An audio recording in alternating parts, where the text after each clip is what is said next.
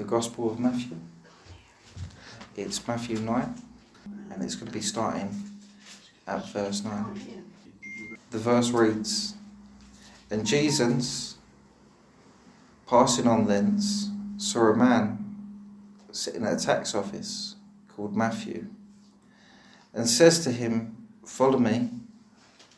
And he rose up and followed him. And it came to pass, as he lay at the at table in the house, in the house, tax gatherers and sinners came and lay at table with Jesus and his disciples. And the Pharisees, seeing it, said to his disciples, Why does your teacher with tax collectors and sinners? But Jesus, hearing it, said, They that are strong have not need of physician, but those who are ill. But go and learn what that is. I will have mercy and not sacrifice. For I have not come to call righteous men, but sinners. We're going to be looking at tonight who Jesus calls. Who does Jesus save? We're also going to be looking at the company Jesus keeps. Who does Jesus surround himself with? I've got three points tonight. The first point is the call of Jesus. The second point is the company of Jesus. The third and final point is the confrontation of Jesus. So, number one, the call. Number two, the, the company. Number three, the confrontation. Three C's, easy to remember. We've got this. Let's begin with the call. Look at verse 9. It reads And Jesus, passing on thence, saw a man at the tax office called Matthew and says, called Matthew and says to him, Follow me. And he rose up and followed him. At this point, Jesus has done many great things. He's healed the leper. He's made a paralyzed man get up and walk. He's calmed the storm with his still voice.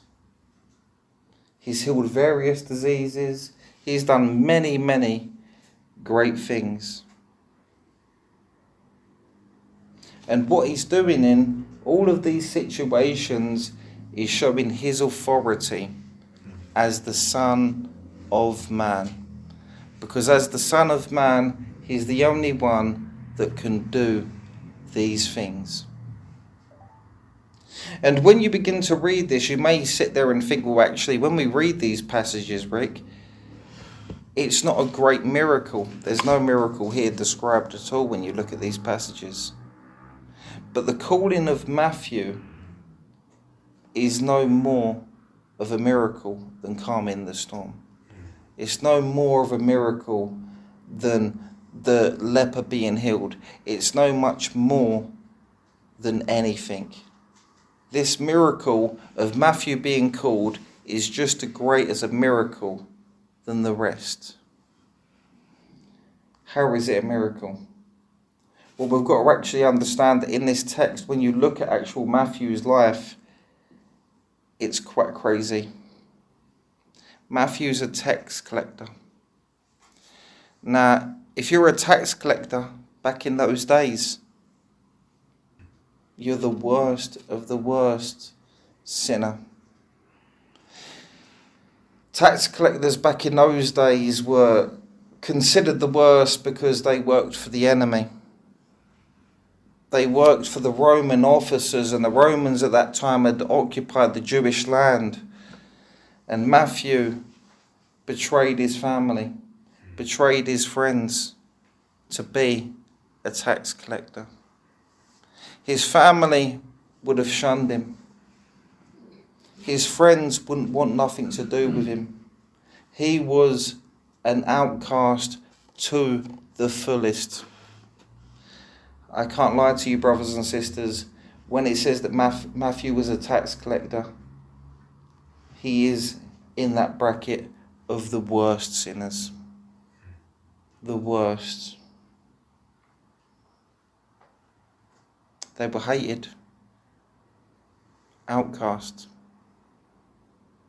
Boy, oh boy, how great is Jesus calling this person. Hmm. You know, when it says, follow me, that's Jesus' call. Follow me. The greatest miracle is that Matthew got up and followed him. Mm. The simple call of Jesus, Matthew, follow me, is something quite significant. Quite significant indeed. In Luke's Gospel, I think it is, it says that Matthew left it all. That implies that he got up and left it all behind. He got up. It wasn't that he got up and followed Jesus. It wasn't a, let's come along, Jesus. It wasn't a, a, a miracle in that sense. The miracle was that he left it all behind. That means that when Jesus calls, he has the authority to tell you to get off of your seat and leave it all. It could be family, it could be friends.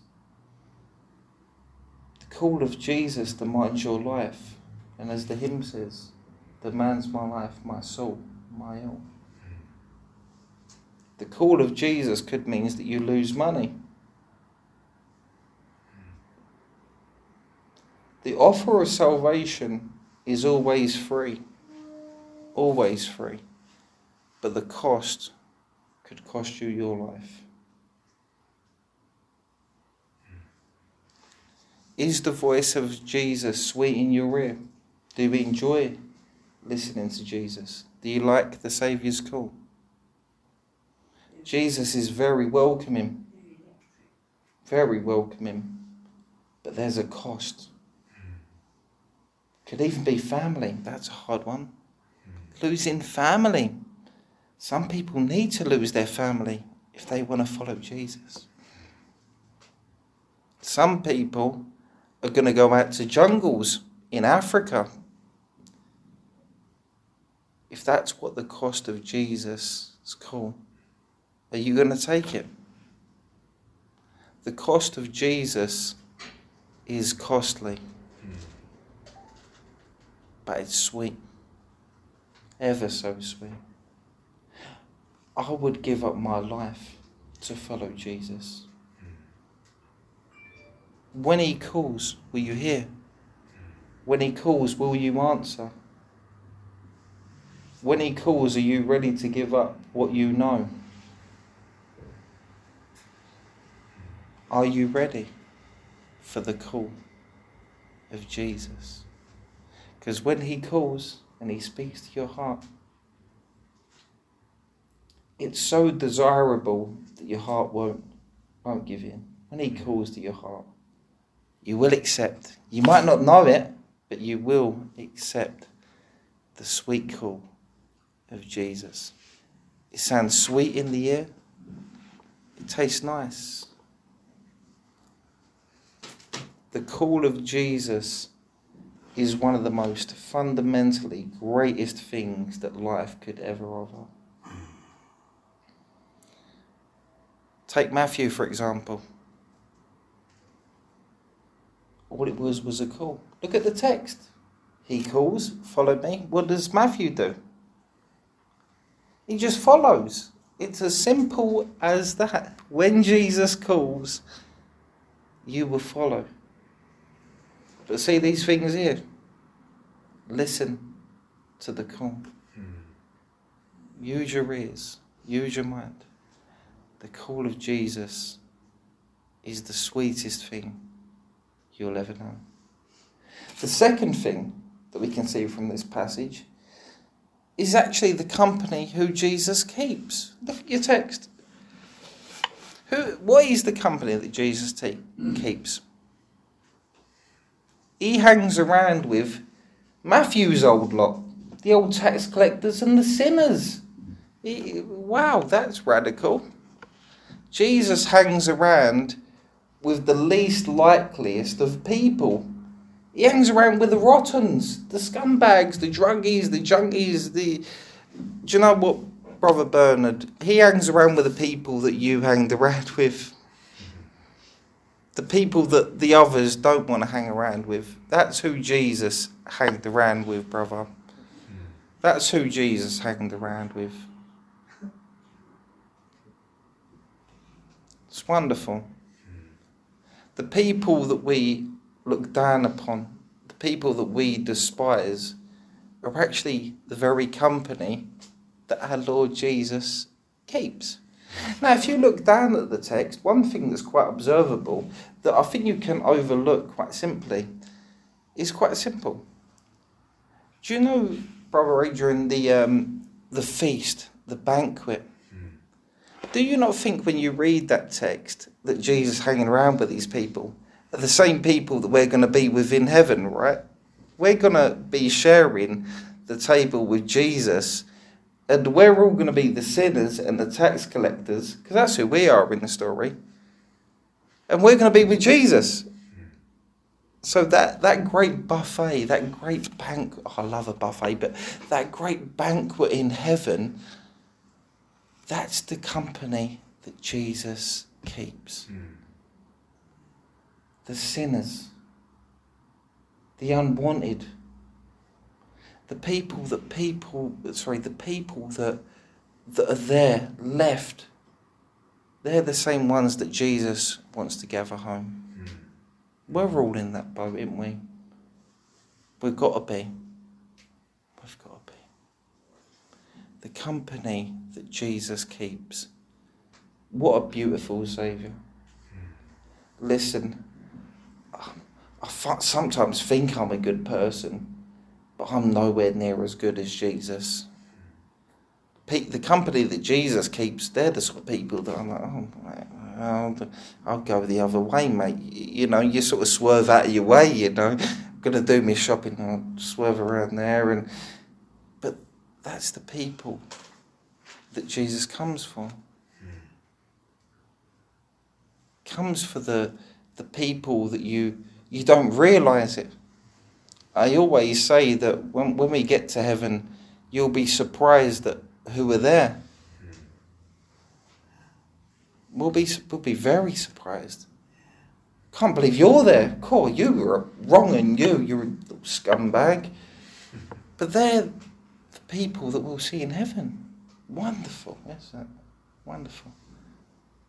Because the love of Jesus is far much and above our love will ever be for people. Much and above. I'm going to have to move on to my next point now. I've actually completely forgotten all my notes, by the way, so I'm just going on. uh, I've, I've lost it. But the last thing that we need to speak tonight about is the Pharisees in this passage. Please look down in, in your Bibles, by the way.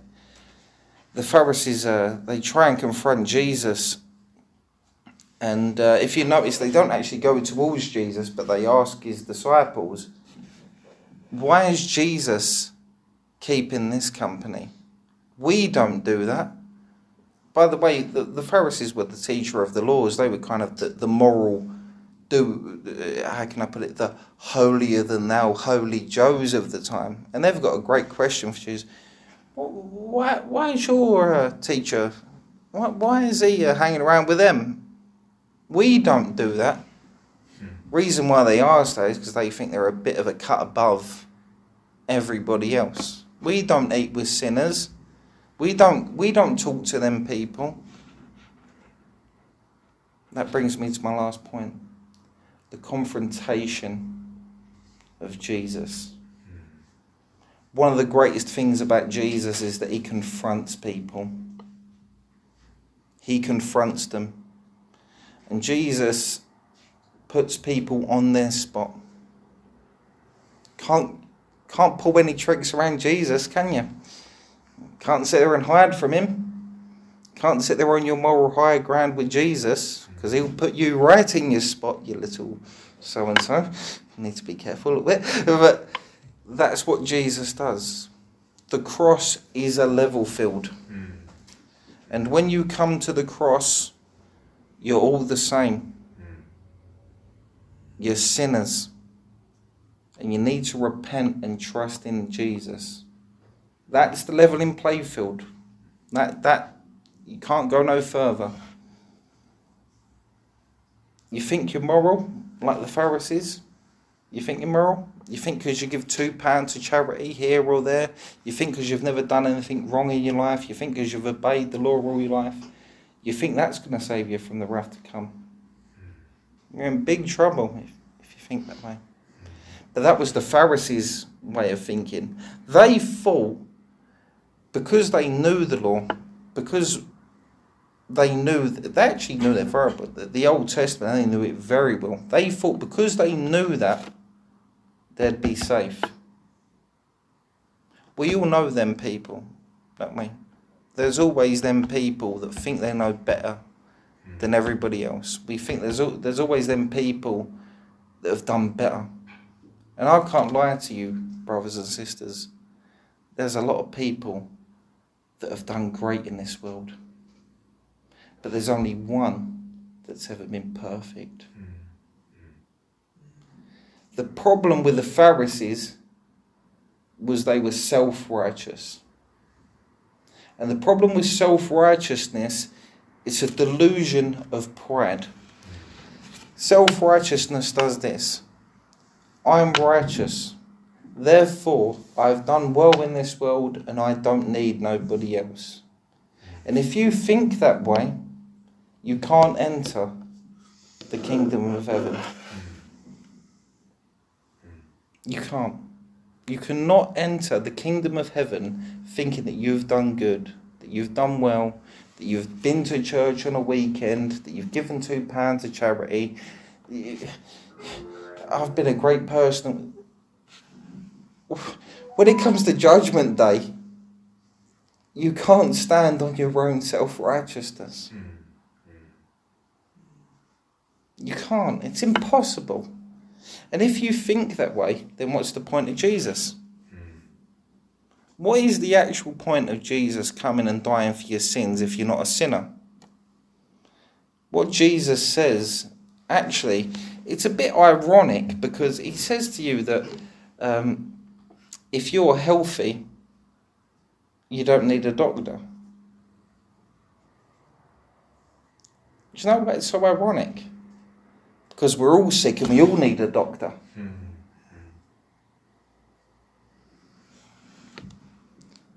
If you want to stand on your own two feet and think you can go across this life on your own strength, the kingdom of heaven, and it regrets me to say this, but if you think you're good enough, heaven isn't for you as I've said before, the people that Jesus calls and the company that he keeps are the people that you look in your Bible, this text. I ask you always to keep your Bibles open as sinners hmm. and tax collectors. The Pharisees are the goody two shoes. It's not for them. They're not going to inherit the kingdom of heaven.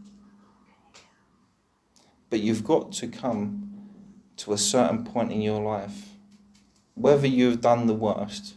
If you've done the worst, great, jump on board.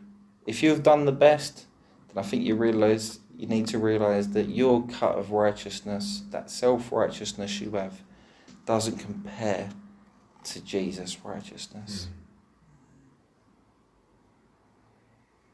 The greatest thing about this passage is that Jesus is the great physician. He is The people in this passage who are the ones that are healthy and good, they're the Pharisees. That's why they don't need a doctor. That's why they don't want to see a doctor because they've got it all sorted. The tax collectors and the sinners, they're the unhealthy. They're the ones that they know they need a doctor. Mm. They know that there's something going wrong in that soul of theirs. That's why they need a doctor. The doctor is Jesus himself, the great physician. Mm. Do you know what he wants to do to you? He wants to cut your eye open, do a little bit of heart surgery there. Mm. That's what he wants to do. He wants you to get up, repent. He wants you to hear the call. He wants you to know the company and he wants to welcome you in. Because that little story there of him being with the tax collectors and sinners, that's the company that he keeps. Mm. Guys, I've completely lost what I'm going on about. But I hope, and my prayer is that I hope that you understand that we all need a doctor. I'm not talking about checkups. I'm not talking about getting some antibiotics. I'm talking about a doctor of the soul. Mm. Jesus is the great physician in this passage. He is the greatest doctor that ever lived. Mm. He, do, he won't give you antibiotics. If you're real, do go and see a doctor, by the way. But he wants to do more than that. He wants to solve life's greatest problem, and that's sin something that dwells in each and every man. That's what I said to you. The Pharisees were so blind, very, very blind. The reason why they. I'm sorry, you right, Richard? How you doing? But the reason why the Pharisees were so blind, their self righteousness kind of deluded them into thinking they were good mm-hmm. because they did know it all. They probably knew our Old Testament than the majority of us here tonight. They really did. But what they didn't know is that self righteousness it deluded with them with pride so much mm. that they didn't know they needed the great physician. What a saviour Jesus is. I just end tonight by saying that I don't want you to sit and say a prayer and for you to be saved. I think you should consider your life and think about Jesus, the great physician of your soul. Hmm. The world can offer much, the world can offer so much. It's, the world offers beautiful things. Does it last? Does it bring contentment? I would rather sacrifice my whole life for Jesus. Mm-hmm. Will you? Will you repent? Will you believe? Will you consider the beauties and the wonders of the glories of the gospel of Almighty Jesus? It's up to you can wallow in your sin and pity, or you can trust in Jesus. The cost of Jesus will cost you nothing. What an irony that is. What a life, what a cost. But the cost is there at the cross. Mm. Amen. Amen.